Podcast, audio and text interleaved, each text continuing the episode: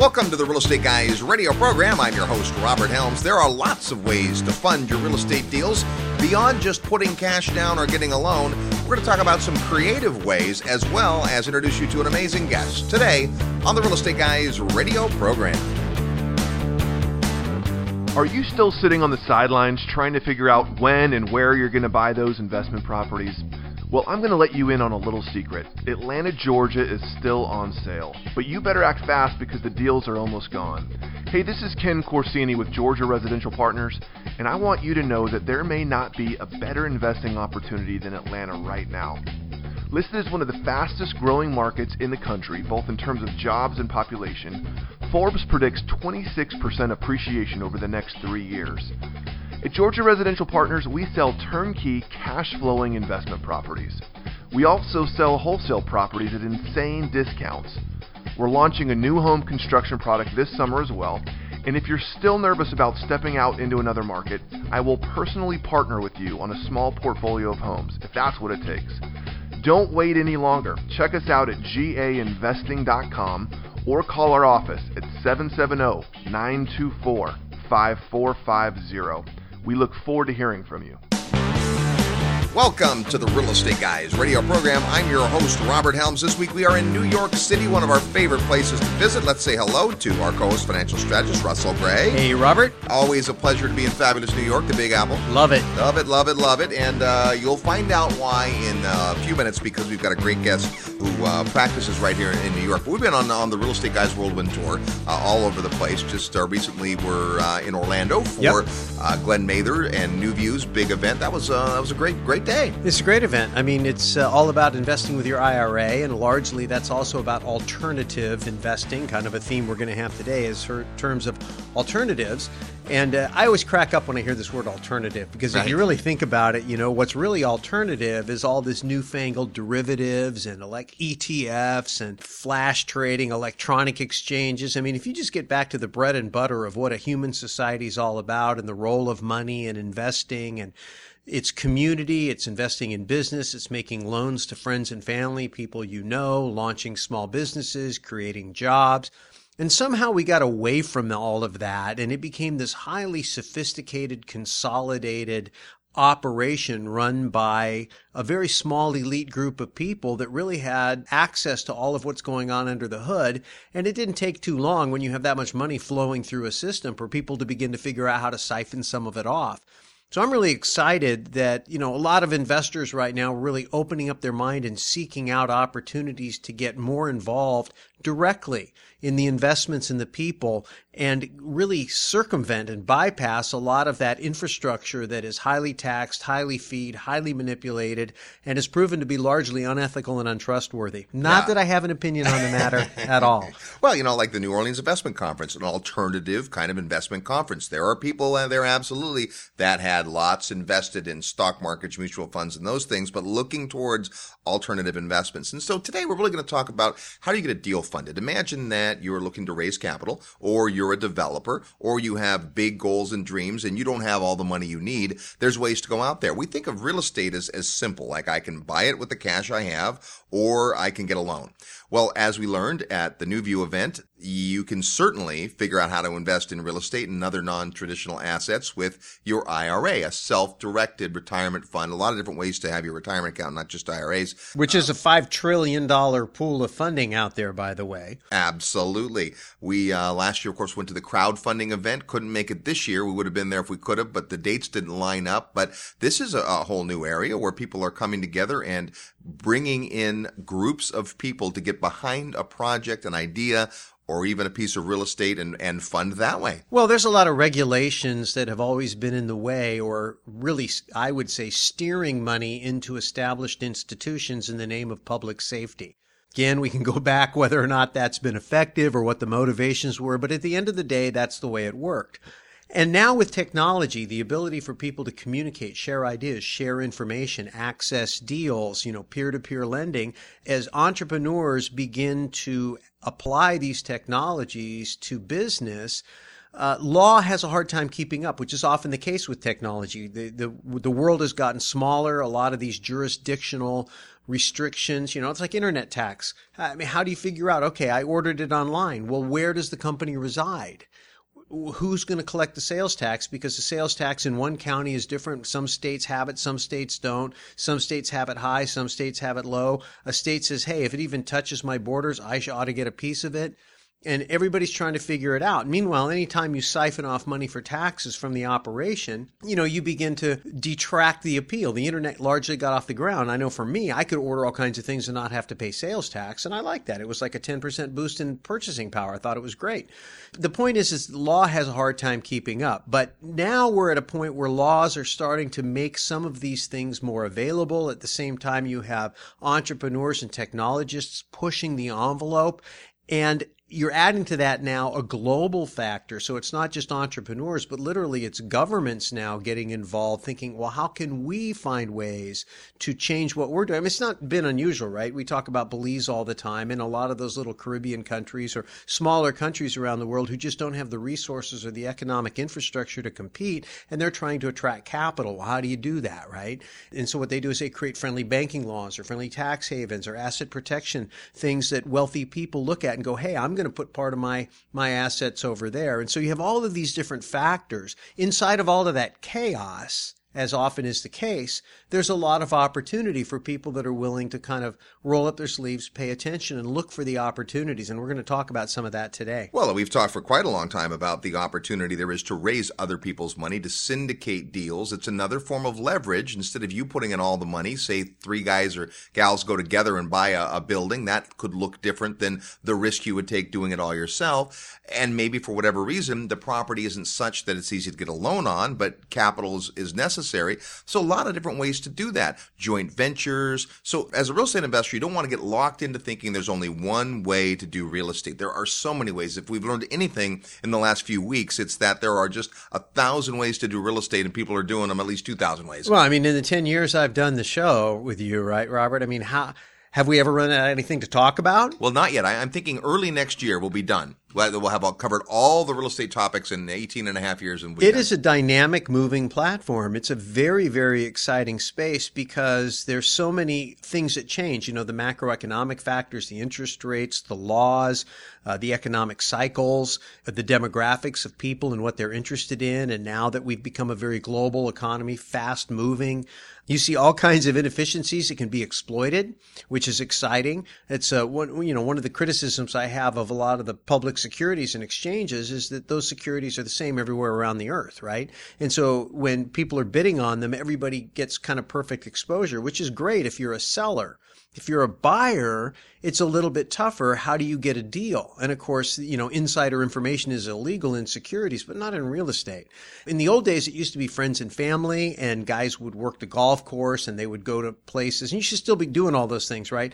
Going to where the wealthy people are, trying to get into relationships, build trust, be able to do the friends and family deal. But again, the world is opening up a little bit more and social networks are no longer geographic. They're almost more demographic and you could be connected with people who are in your demographic that are any place around the world. So the quandary that a lot of the legislators have about how do you regulate all of this? I mean, what do you do with foreign capital coming in? Are those people subject to the same securities laws coming in from just in the United States? I mean, you know, over the years when we've gone to raise money, you've got different laws from state to state. And if you're going to raise money across state borders, you had to be mindful of that. So it's more complex, but at the same time, there's also a whole world of opportunity out there. Well, a few weeks back, we talked to John Green about economic citizenship in St. Kitts and Nevis. And there are other places. And if you haven't heard that show, you can go back and hear that. But the idea that there are foreign investors who are looking to have residency in a place and this jurisdiction, uh, among others, makes it available for real estate investors to make an investment in not just any investment, but a qualified investment in a particular area.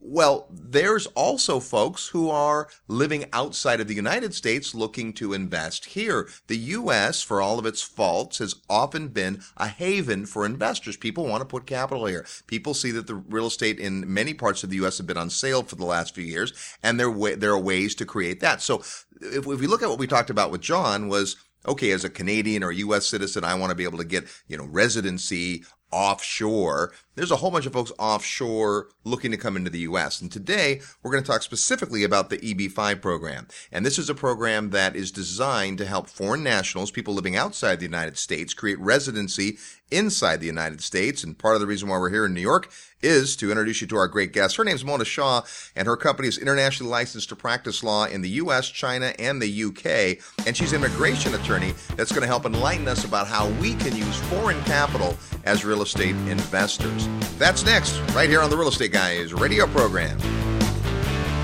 Real estate investment advice right in your mailbox. Sign up for the free Real Estate Guys newsletter at realestateguysradio.com. If you've been listening to the Real Estate Guys for a while, then you've heard about the legendary Investor Summit. Simply put, it's the highest level event we do, and the content, faculty, and attendees are amazing.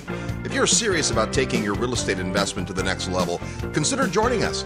You'll spend an entire week with like minded investors, world class educators, and real world professionals, and you'll have a blast. Join Peter Schiff, Ken McElroy, Tom Hopkins, and the Real Estate Guys for the 13th Annual Investor Summit at Sea. It all begins March 5th, 2015 in Miami, Florida. Visit realestateguysradio.com and click the tab that says Summit to learn more and reserve your spot. The event is more than 80% sold out, so make plans to join us. Go to realestateguysradio.com and click Summit and spend a week with the Real Estate Guys and an all star faculty on the 13th Annual Investor Summit. Don't miss the boat. Hi, this is Patrick Donahoe of Paradigm Life. Over the last few years, I've had the privilege of sharing the services of Paradigm Life with you, loyal Real Estate Guys Radio listeners, through our website, www.beyourbank.com, and also on the annual Investor Summit at Sea. Subsequently, we have seen a variety of financial situations across the socioeconomic spectrum and how everyone, regardless of their situation, would improve their financial lives by following the system we specialize in. As a result of this experience, we have created an online e learning system so anyone without obligation can learn about the infinite banking concept. This free e learning program is found on our website, www.beyourbank.com. So check it out today. The website again is www.beyourbank.com. Hi, this is Lawrence Yun, Chief Economist with National Association of Realtors, and you are listening to the Real Estate Guys. Welcome back to the Real Estate Guys radio program in New York City this week. Uh, very privileged to have with us an attorney and a gal who knows a ton about uh, this topic we're going to be exploring today, the EB5. Please welcome to the Real Estate Guys program, Mona Shah. How are you? Very well, thank you. And thank you very much for having me. Absolutely. Uh, this is an amazing, amazing alternative for real estate. And I've been anxious to, to talk to someone who really knew about this. We mentioned this on the show about a year ago when we started to hear inklings of people looking to come to the United States and, and put capital to use. And boy, I was so impressed with your talk the other day. You seem to know everything about this. So I guess let's start with what EB5 is. Thank you. Um, well, EB5 is a form of alternative financing, but it's also an, a method of getting into the country by using uh, an via an investment visa. Um, and every country has an investment visa. It just so happens that in America we have a little bit of a different system, whereby we put in, or an investor rather would put in um, a certain amount of money into a project and create jobs. Now, how does that tie into um, real estate? Right. Well, the job creation from real estate comes from various different sources, from construction workers. Um, if it's a hotel, for example, then there are operational jobs. It could be uh, it could be a real estate um, assisted living home, and then there's plenty of jobs in assisted living homes, chartered schools, shopping malls. There's the the list is endless. So, Mona, the idea is that someone who lives in another country wants to come to the United States and, and basically be able to get a green card. This is an investment vehicle for them. So they've got to invest capital into the U.S. and That's it has correct. to meet these guidelines. And the projects are designed to create jobs. It doesn't have to be real estate necessarily. It could be a company. But of course, as you're saying, a lot of real estate does create jobs. Right. Well, the actual investor is supposed to invest a million, um, but there's a little rule which allows him to invest 500,000 under certain circumstances. Now, one 500,000 itself isn't really very much money in 2014. However, if you pool uh, several 500,000s and maybe the developer has a little money of his own and can get a mortgage also, then you're talking about a sizable amount of capital. Well, in fact, you uh, gave a whole bunch of uh, examples of projects. So walk us through a couple of the case studies, the kinds of projects that are being funded with this money. Well, in New York, um, which is quite hot for real estate, we have many projects, and a lot of them are uh, high-end projects. One of the ones which people don't even remember or don't even know is the Barclay Center that was funded by EB5. We have um, some of the first projects: Brooklyn Navy Yard, Steiner Studios. Um, there's the Extell Diamond Tower in um, in the city. There's the Times Square Hotel in the city. There's the Park Avenue Hotel in the city. Um, in fact, there are a lot of other hotels right now in downtown. There's um, uh, there's a huge billion dollar project going ahead, which is uh, Silverstein's project for four for four seasons. Um, there's Atlantic Yards in Brooklyn, and I do believe the Tappan Zee Bridge is also going to be a, an EB5 project. So EB5 really covers a huge uh, spectrum, but it doesn't have to necessarily be a mega project. We have a number of smaller franchises and some other small expansions um, of, of hotels, condominiums, which also take in EB5. Now they have to qualify. It's not just anybody can take this investor money and go do a real estate project. It's got to meet the job criteria. And you, you spoke about direct jobs and indirect jobs. Can you talk about that? Sure.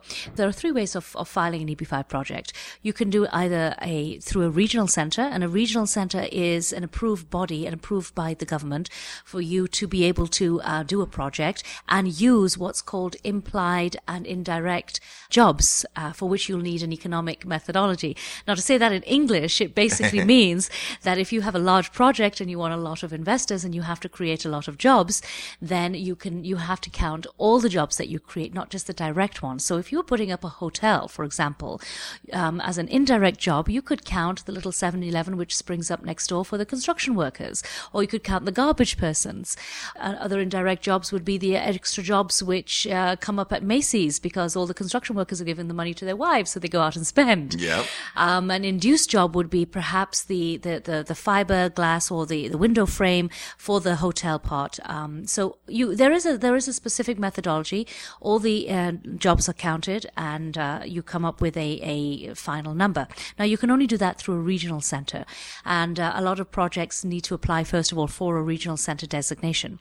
If you haven't got time or you don't want to or you don't need to do that, um, and you have a project which is going to, um, it's going to produce enough direct jobs, then you could just count the direct jobs. And the direct jobs are basically W-2 full-time workers, 35 hours a week. So if someone's coming in and they're interested in this program, and, and uh, we'll talk about demand in a minute because there's a lot of demand for this on both sides, how is it that they decide what project they want to be involved with? That's the hard part.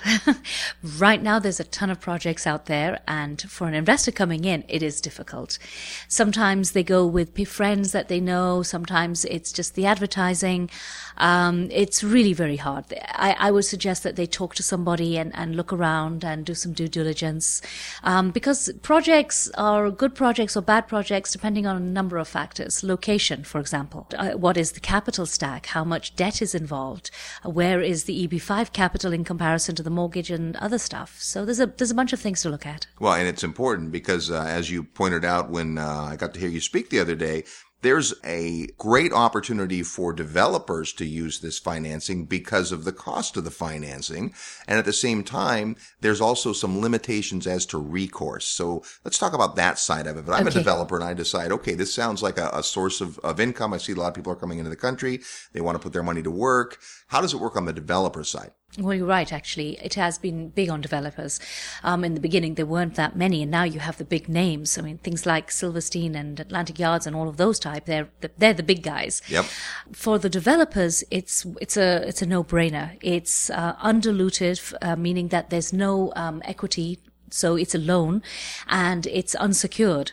So that's again a reason for an investor to really look at where he's going because there's no security and there's no guarantee allowed. All right. So it may be that the construction loan is the only other vehicle, but there might be some owner's equity. This is could feel like a second or third or fourth loan, but it's not even really tied to the project directly. So is that part of the reason that regional centers have to be approved and so forth? Is so there's some level of vetting of these developers? Right, right. Well, there's a number of reasons why you need a regional center. Um, and I do think, yes, it's uh, so there's some element of control, um, as well as that a regional center allows you to have multiple projects if you want to. Um, and there are a number of regional centers which have set up and set themselves up as little banks. They'll go out and get the investor, then they have to get a project. So a developer himself may not necessarily have his own regional center. He may go out and find a regional center because he doesn't want to bother with all of that. Well, and let's talk about how the investment works is there a standard time frame or is there an average amount of time I've, it's got to be a project that creates jobs but how long does the person coming in the foreign national how long does their money have to stay in the project well the money must be invested and it must be sustained uh, in the project um, the way it works um, is the, the, the, money comes in and the petition gets filed um, once the petition is filed the investor then receives a conditional green card two years later he applies for removal of those conditions. The remove the the conditional green card is to show that the jobs have been created.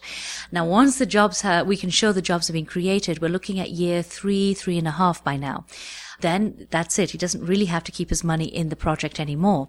But the usual time frame for money to be returned is five years. And the reason for five years is twofold.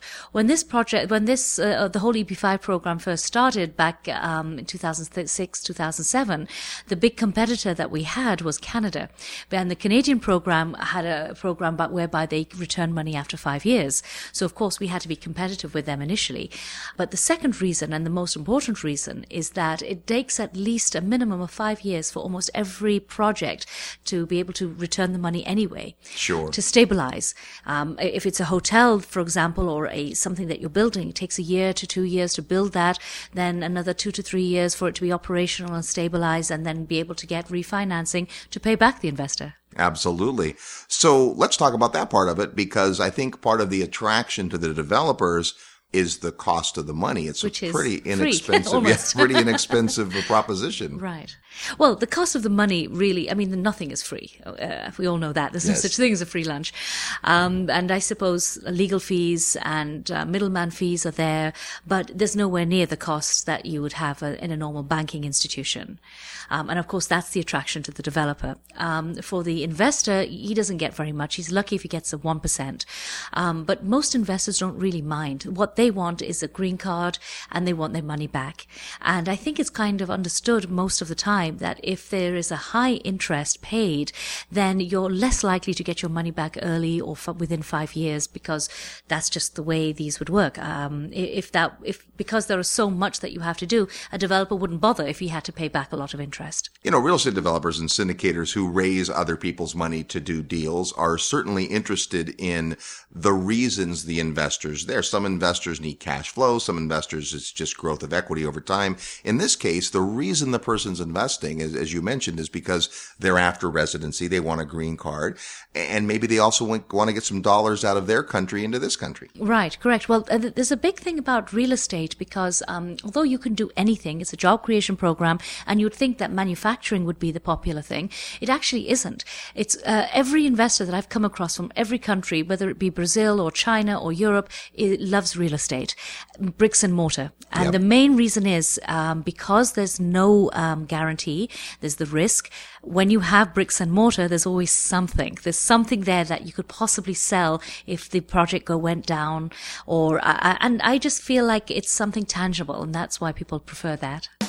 Our guest is Mona Shah. She's an immigration attorney, and as you can tell, she knows a lot about the EB5 program. When we come back, we're going to talk about how developers can get in on the action. We'll also play real estate trivia next. You tune to the Real Estate Guys radio program. I'm your host, Robert Helms.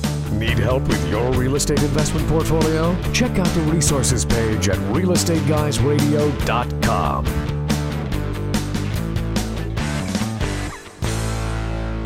Are you ready to profit in paradise? Hi, it's Robert Helms, and if you think real estate investing means tenants, toilets, and termites, think again. Located just a short plane ride from the U.S., a virtually untouched paradise awaits the beautiful country of Belize.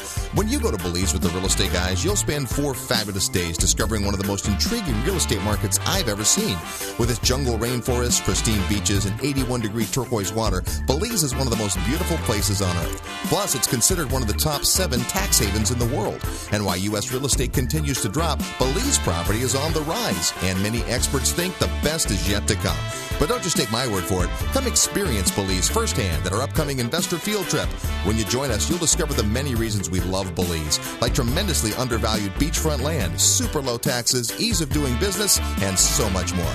Get the details at realestateguysradio.com. Just click on events. See paradise for yourself. Click events at realestateguysradio.com, and I'll see you in beautiful Belize. Are you achieving everything you want in life? What if there was a time tested way to ensure that 2015 is your best year yet? The most successful people in life set goals and keep themselves accountable. But how? The good news is that it's not rocket science. You too can learn the skills and unleash the motivation that will create success in your life. And now is the time. Hi, this is Robert Helms, and I'd like to personally invite you to attend Creating Your Future, the 2015 Goals Retreat, January 9th to 11th in beautiful San Diego, California. This unique weekend event has been called phenomenal, inspirational, and life changing by the hundreds of people that have attended. Find out more at realestateguysradio.com and click on events or call 888 489 7723, extension 18. Get your life back on track, physically, spiritually, and financially. Attend the 2015 Goals Retreat on the second weekend of the new year.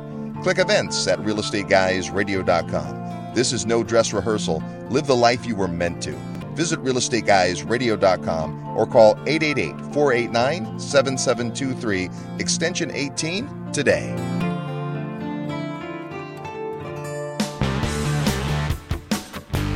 Hi, this is Steve Forbes. You're listening to the Real Estate Guys. Have fun. You'll learn something. Welcome back to the Real Estate Guys radio program, the number one downloader podcast on real estate investing. Thanks for tuning into the program.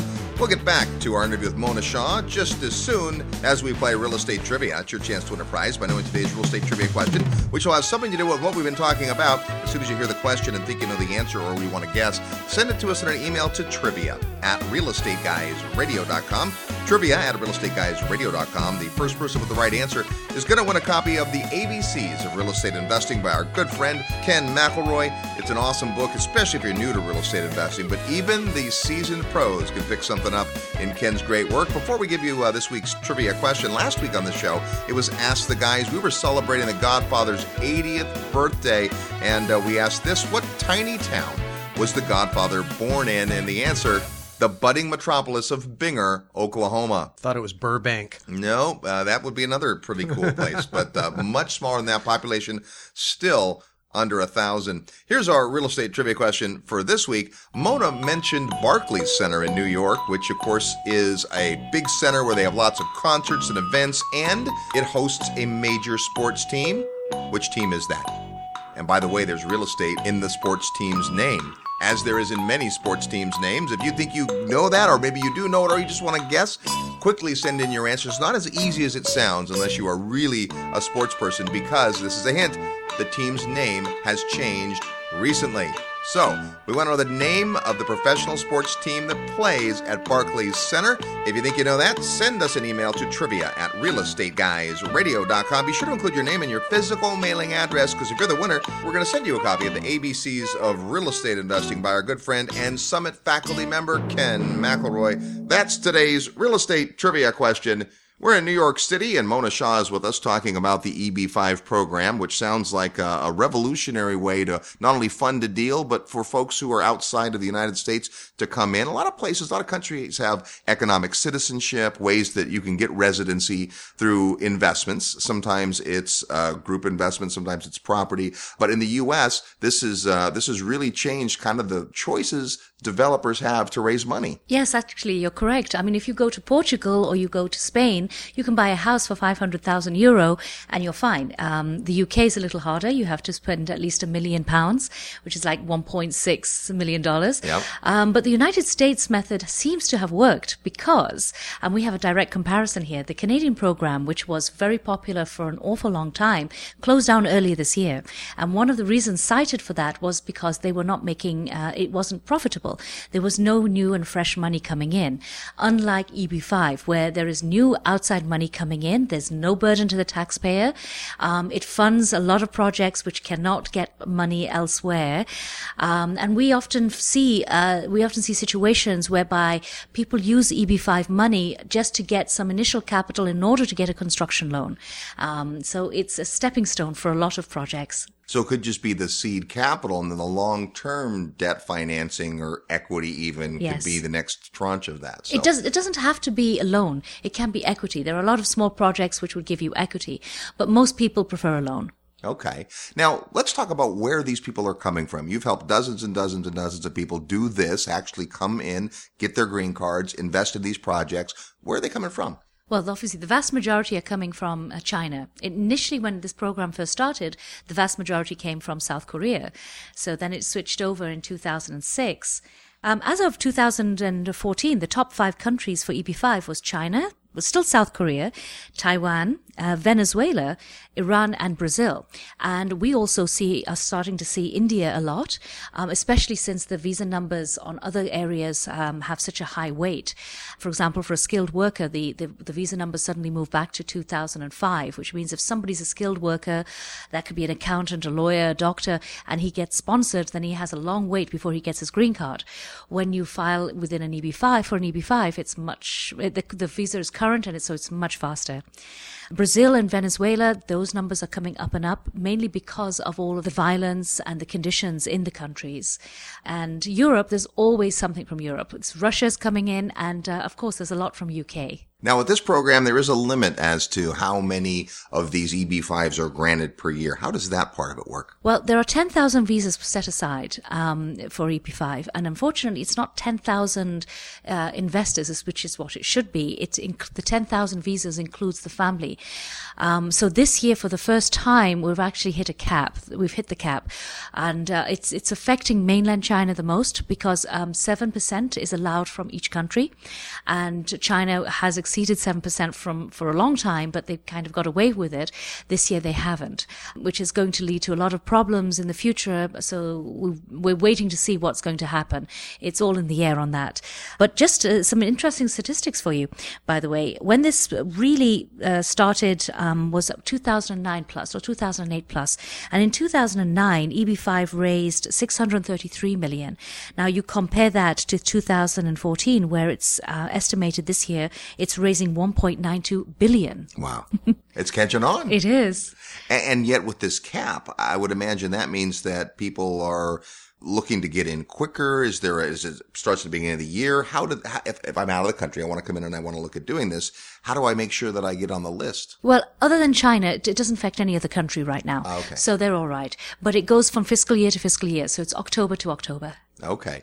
Now let's talk about developers because uh, we have a lot of folks who listen who go raise capital for projects and I'm sure they're listening and saying 1% interest. That sounds fabulous. Well, even less most of the time. or even less than that, right?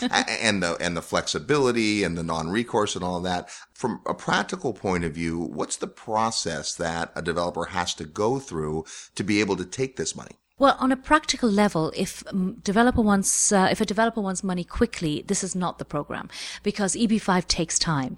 But what has happened, um, and again, this is a recent phenomenon, the last two to three years, is that on the basis of of EB5 money, there's a lot of banks now starting to give bridge funding, um, which is it gives the developer really another another door to capital. Um, and if they know that money's coming in, or on the basis of money sitting in escrow, then um, uh, some some banks will give you bridge financing. You know, one of the big questions I think on both sides is if I'm the person coming in on the EB5, I want to know where my choices are and I want to vet deals. If I'm the developer, how do I find the people who are applying for this? So how does that process work? There's various people that have cropped up that have put out their shingle to help. How does that part work? That's the that's the tricky part, I suppose. Um, but there are people, there are a companies, there are agents who help you. Um, if you go to somewhere like China, for example, it's very regulated. Um, over there, or you only get an investor through an agent, and all agents, uh, all the agents you're supposed to go to, are all um, uh, regulated with the government. They're all registered with the government. Outside of China, then it's a little harder. Places like Dubai and India, you usually have to go through some kind of um, professional field.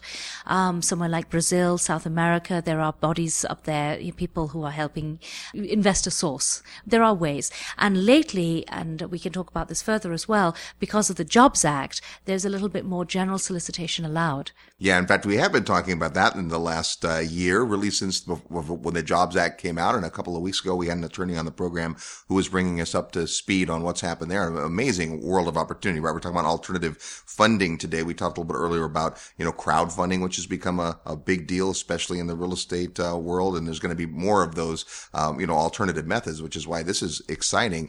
You guys do a lot of outreach. You actually go and travel to these countries to help people understand this. Talk about that. Yes, I do. Well, we're a little different from the average attorneys because um, I was an equity member of two regional centers and the first regional center in New York, which was NYCRC's, uh, which has gone on to bring in a billion dollars plus into yeah. New York City. So, uh, because of my um, experiences, I did actually market with them. But we, we do it for another reason as well, because we like to bring a service not only to developers, but to investors as well. There's too many people out there, middle people who are just out there to make a quick buck, um, get a commission without really vetting projects properly or even vetting the investors properly.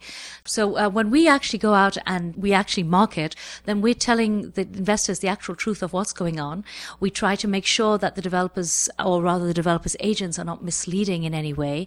Uh, this is important. Um, and we're also trying to cut out all the middlemen in, in between. Well, and that's the thing, right? Anytime there's opportunity, you see folks that rise up and look for that. And if there's too many parts in the connection, right, it can get kind of watered down. Right. And, and these are folks that are obviously they must have some means. If they can invest 500,000 to a million dollars, that's not going to be all they have. So they're probably people that are somewhat sophisticated. Yes, but at the same time, we get a lot of students who've borrowed money. We get a lot of people who, um, uh, one client of mine, for example, um, he's using his his pension to bring in his sister from from a country know, where she's in danger. When we understand the investors, not every investor's loaded. Okay. They've refied their houses. They've they've borrowed, um, and they can't really afford to lose five hundred. Right. So they're really after more security than, than they are return. Is that what uh, a way to classify? That's right. That's why they don't really care about the one or two percent. Yeah. And then once they have their green card, this is a path to that. And, and as you mentioned, it's not just the investor, but their family. Does that change the qualification? Is they bring more money in if they have children? No, the one 500,000 um, covers the investor, his children, one wife. you smile, but oh, trust me, we've had that question. How many yes. wives can I bring in? One. one, just one. And no mother-in-law. Okay. So, you know, we have a, a listener, listeners in over 180 countries. And uh, if someone's interested in this, how do they reach your firm? How's the best way to get a hold of you guys so uh, you can help answer their questions? I think the web probably is the best on a website. It's at www.mshahlaw.com. That's M-S-H-A-H-L-A-W dot com. And you can email us at info at mshahlaw.com. All right. Uh, if you would, uh, Mona, paint for us kind of where you see the program going. There's a, a cap and there's a lot of demand. Is this going to continue for some time? Would you say that they may change the numbers? What, what's the future of the EB5 program? I know there's a lot of opposition. And wherever you see money, there's always going to be some f- element of fraud. Um, SEC have become more involved. Um, I think people are becoming a little bit more astute also. There will be cases where there are projects which aren't going to do well. That's just the very nature of business. I don't see the EB5 program uh, going down anytime soon. There's a lot of money involved. There are a lot of people who need this visa. There's no other way for some people to get into the country other than EB5. Um, and I feel like that this, that, that uh, it's, it's getting more and more vetted. So I think that where all the loopholes were before, um, it's taking, it's harder to get money in, it, into the country without it being vetted by the banks, USCIS. Um, then at the same time, time, I feel like uh, the projects are becoming more sophisticated. The projects back in 2006 and 2007, where you hear a lot of the horror stories, were not anywhere near the projects, either the standard or the sophistication that you see today. Um, so I feel like not only have people developed, not only has the investor developed, projects have developed, but of course at the same time USCIS have developed. What we need to do though is lobby for more investor slots Yeah. Well, I mean, it seems like in in theory, at least, and, and you are more familiar with the practice, and obviously not every transaction, not every business goes, uh, you know, like it's supposed to according to plan. But in theory, the idea is for the investor, it gives them this opportunity to get their residency. And for the developer, it gives them a, a great access to capital, but it's also creating jobs. At the end Well, of the that's day, that's not it. a, that's not a bad thing, right? No, I, I love it. I think it's wonderful. I think it's one of the best programs out there. All right. Well, we sure appreciate your uh, time uh, today, and thanks Thank for sharing you. great information with us. Uh, it's been a pleasure. Thank you very much. All right. More when we come back. We're talking today about alternative ways to get things funded in real estate and business. You're tuned to the Real Estate Guys radio program. I'm your host, Robert Helms. Live nationwide, you're listening to the Real Estate Guys. Find out more at realestateguysradio.com. Memphis is famous for being the home of the king of rock and roll, but it's also the king of cash flow. If you're looking for affordable cash flow properties, it's hard to beat Memphis. Get your portfolio rocking and more cash flowing your way by calling Terry Kerr at Mid South Home Buyers. Terry's the king of turnkey properties. Contact Terry through the resource section at realestateguysradio.com. And be sure to order Terry's tips for turnkey rental property investing report. It's free. Just send your request to turnkey at realestateguysradio.com. If you love real estate and have always wanted to own your own business, listen up. The Real Estate Guys and their panel of experts want to teach you how to go full time fast in the real estate syndication business. These next few years may go down in history as one of the best times ever to acquire investment real estate. There are deals everywhere if you know where to look and how to assemble the resources. The Secrets of Successful Syndication seminar will show you how to make big money doing big deals from a team of experts that have syndicated projects totaling more than $1 billion. Don't wait for someone to give you a raise or create a job for you. Attend the Secrets of Successful Syndication and learn how to build a team, raise capital, find deals, and make full time money in six months or less. Go to realestateguysradio.com and click on events. All the big players use syndication as a way to diversify risk, optimize profits, and earn big money. You can too. Go to realestateguysradio.com and click on events. Hello, this is Dave Liniger, co-founder of Remax International. You're listening to the Real Estate Guys. Welcome back to the Real Estate Guys radio program. Thanks for tuning into the show. Be sure to tell a friend about the Real Estate Guys and then quickly get to the site at realestateguysradio.com and sign up for the Secrets of Successful Syndication. We're in Las Vegas, Nevada, the first weekend of February. If you've ever thought about putting together money to do big deals, this is your chance. The Secrets of Successful Syndication is two days of wonderfulness. Not only great instructions from great faculty members and speakers, but you meet really cool people. I think you come in the week before for the Super Bowl, watch the Super Bowl in Las Vegas, have a wonderful time, stay Monday, Tuesday, Wednesday, Thursday, and then come to Secrets of Successful Syndication on Friday and Saturday, hang out with us the following week. Why do I get a feeling that that's your exact itinerary? I think that's what I'm going to be doing. I'm pretty it. sure. All right. Well, certainly eye opening, great information from Mona Shah. Yeah, it's exciting. I mean, it's very exciting. And you think back, I mean, here we are in New York. You got the Statue of Liberty out there, right? Bring me your people. I can't remember what the exact quote was. The huddled masses. Yeah, but the, here, the, the point is the United States was established as a haven. That's what it was. It was where people who wanted to be free, live free, have opportunity, own private property, have a chance not to have to be from royalty or have some divine right, you know, or implied divine right to prosperity, but anybody could do it. And so people came from all over the world to have that freedom. It was our system that attracted capital. And it wasn't just financial capital. It was human capital. It was intellectual capital. And of course, over the years, we became a big country and we've created rules and regulations and things. Uh, but still, countries are competing for capital. And I think despite some of the criticisms of this program, because people say, Hey, I'm not sure it's a good idea that our citizenship is for sale. But really, that's kind of the way the United States always has been. And it isn't that it's for sale. It's that we're motivating pe- the right people to bring their capital and to want to become a part of this great country. My dad came in from the Philippines. You know, I wouldn't be here. I'm guessing you aren't Native American. I'm thinking your family came from someplace. Absolutely. My wife's family came in from Italy. The guy had a nickel in his pocket and he went on to retire at age 49, became a landowner and a farmer in what is now downtown Menlo Park in Silicon Valley. I mean, you know, the family became very wealthy through guess what? Real estate. Wow. And it was based on the good old fashioned work ethic of work hard, live below your means, save money, buy real assets, don't pay interest, earn interest, don't pay rent, earn rent. And at 49 years old, he never learned to speak English. And he did that in these United States of America. It's the American dream. Well, you know, we take it for granted because it's been so great for so long. And yet people around the world who are just beginning to get a taste of capitalism, you heard the numbers on the Chinese, they have begun to experience what it is like to be fabulously productive and wealthy. And they're looking around the world and they're saying, Hey, that United States looks pretty good. I think I'd like to get a piece of that. And the other thing is that government is a lot more stable maybe for personal freedom than ours. We're enjoying some stuff now. I got some money. But man, if I could, if I could somehow get over there, then, then I have a chance. Well, if somebody is capable in a capitalistic system of getting to the point where they've got an extra 500,000 or a million dollars they're willing to invest, personally, I don't mind having them here, you know? Well, I, and I think that's, that is a great point. The other side of that is it doesn't matter whether you do or not. It's a program. It's happening. Right. So I put on my hat as a developer and go, this is access to some capital I didn't even know existed.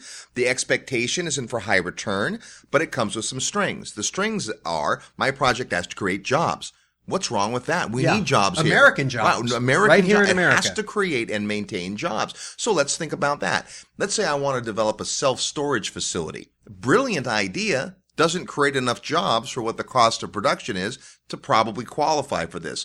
You heard Mona talk about all the different hotels. Well, guess what? A hotel is a real estate business that creates a whole ton of jobs. So it's not an accident that this program is better suited for certain types of real estate than others. Right. So as a developer, I listened to this and I went, Oh my goodness, this is a great possible source of capital. Then I got overwhelmed by all the regulation part of it and learning that. But then, you know, Mona made it easy to understand. I'm here speaking at an event that she's at and I think, wow, this is great. We got to talk to her. So it's like, Oh my goodness, let's figure this out. Is there a way for a person who's got the ability to bring a great deal to find this kind of funding? Well, of course, it's been in the news. She mentioned some of the situations, and I know you're familiar with the article in Fortune magazine about this. Yeah, so probably two, three months ago, uh, Fortune magazine did a cover story on this whole thing and had a little bit of a negative slant, which really took me off guard. I mean, this is allegedly a capitalistic type of uh, publication, and it really seemed kind of anti attracting capital. So I don't know, maybe that was just my take, but that really wasn't the point.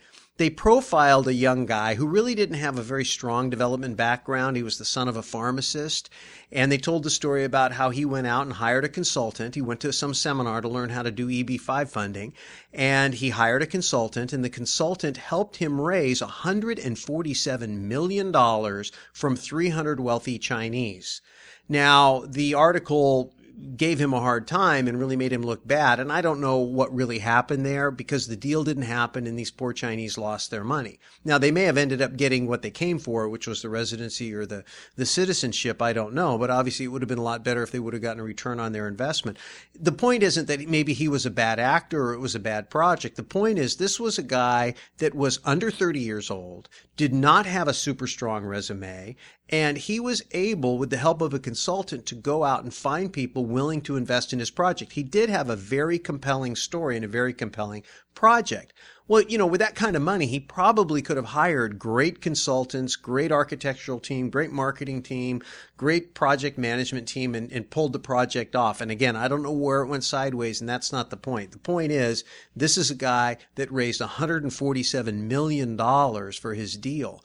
And so we say all the time, if the deal is right, the money is there. And this guy had what was a very compelling story, and the consultant probably helped him figure out what story needed to work on both sides because it had to both appeal to the Chinese to get the money over here, but it also had to fit the bill what the regulators over in the United States were willing to say was going to qualify for this program. And he was able to do that. So I'm guessing if he could do it, there's probably some people listening to us right now that could do it too. Oh, absolutely, especially if your heart's in the right right place, you have scruples and ethics and morals, and you're a good business person, and you're trying to expand opportunity, and you've got a project that creates jobs. So I think there's a lot of opportunity. Now, obviously, in our listening audience, it's a minority of people who are going to be able to accept these funds.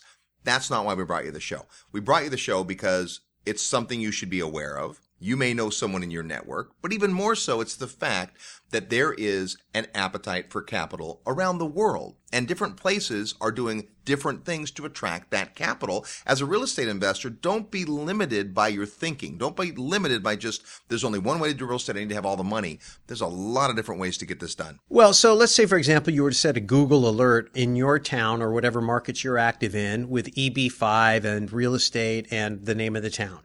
It just left it at that. I'm guessing every day you would get in your news something, and maybe one day you would get news of a project that's happening in your town with EB5 money. You didn't have anything to do with raising the EB5 money. You don't know anything about it, but you find out because you're paying attention before the rest of the world that this money is coming to town and it's going to do a big project bigger than anything you'd ever contemplated doing. But guess what? There's a parking lot you could buy that's nearby. There's a little infill lot that you could grab. There's some houses nearby, maybe. These are businesses that create jobs. What do people with jobs need? Housing. Housing, absolutely. So even if you're a bread and butter investor, this is a clue. It's always about trying to figure out where the money is flowing in a community and getting in front of it so that when the opportunity comes and is obvious to everybody else, you've already been there and you're in position. All right. Well, big thanks to Mona Shah for taking time out of her busy legal schedule to spend time with us. I'm guessing it's not the last we'll hear from Mona. Hey, next week on the Real Estate Guys, we are super excited to fix the error of our ways from last year. For many, many years, the last show in October is Halloween horror stories. Real estate case studies that have gone wrong with great lessons. And last year, we didn't do Halloween horror stories. And you know what? You guys busted us. We got people afterwards that said, hey, what happened to Halloween horror stories? So I'm not going to give away how exactly, but I will tell you this we have gone above and beyond to make sure that next week's show is absolutely fabulous. So we'll see you next week on Halloween horror stories. Until then, go out and make some equity happen. This episode of the Real Estate Guys radio show is brought to you by Paradigm Life. Powerful cash management strategies using life insurance. Learn more at beyourbank.com. Mid South Home Buyers. Low cost, turnkey cash flow properties in Memphis, Tennessee. Corporate Direct. Asset protection strategies for real estate investors. From attorney and rich dad advisor Garrett Sutton. Find these and other great companies under the Resources tab at realestateguysradio.com. To learn how you can expose your product or service to the Real Estate Guys audience, call 888 489 7723 Extension 4. That's 888 489 7723 Extension 4. Or use the feedback page at realestateguysradio.com. Thanks for listening, and we'll see you next week right here on the Real Estate Guys Radio Show.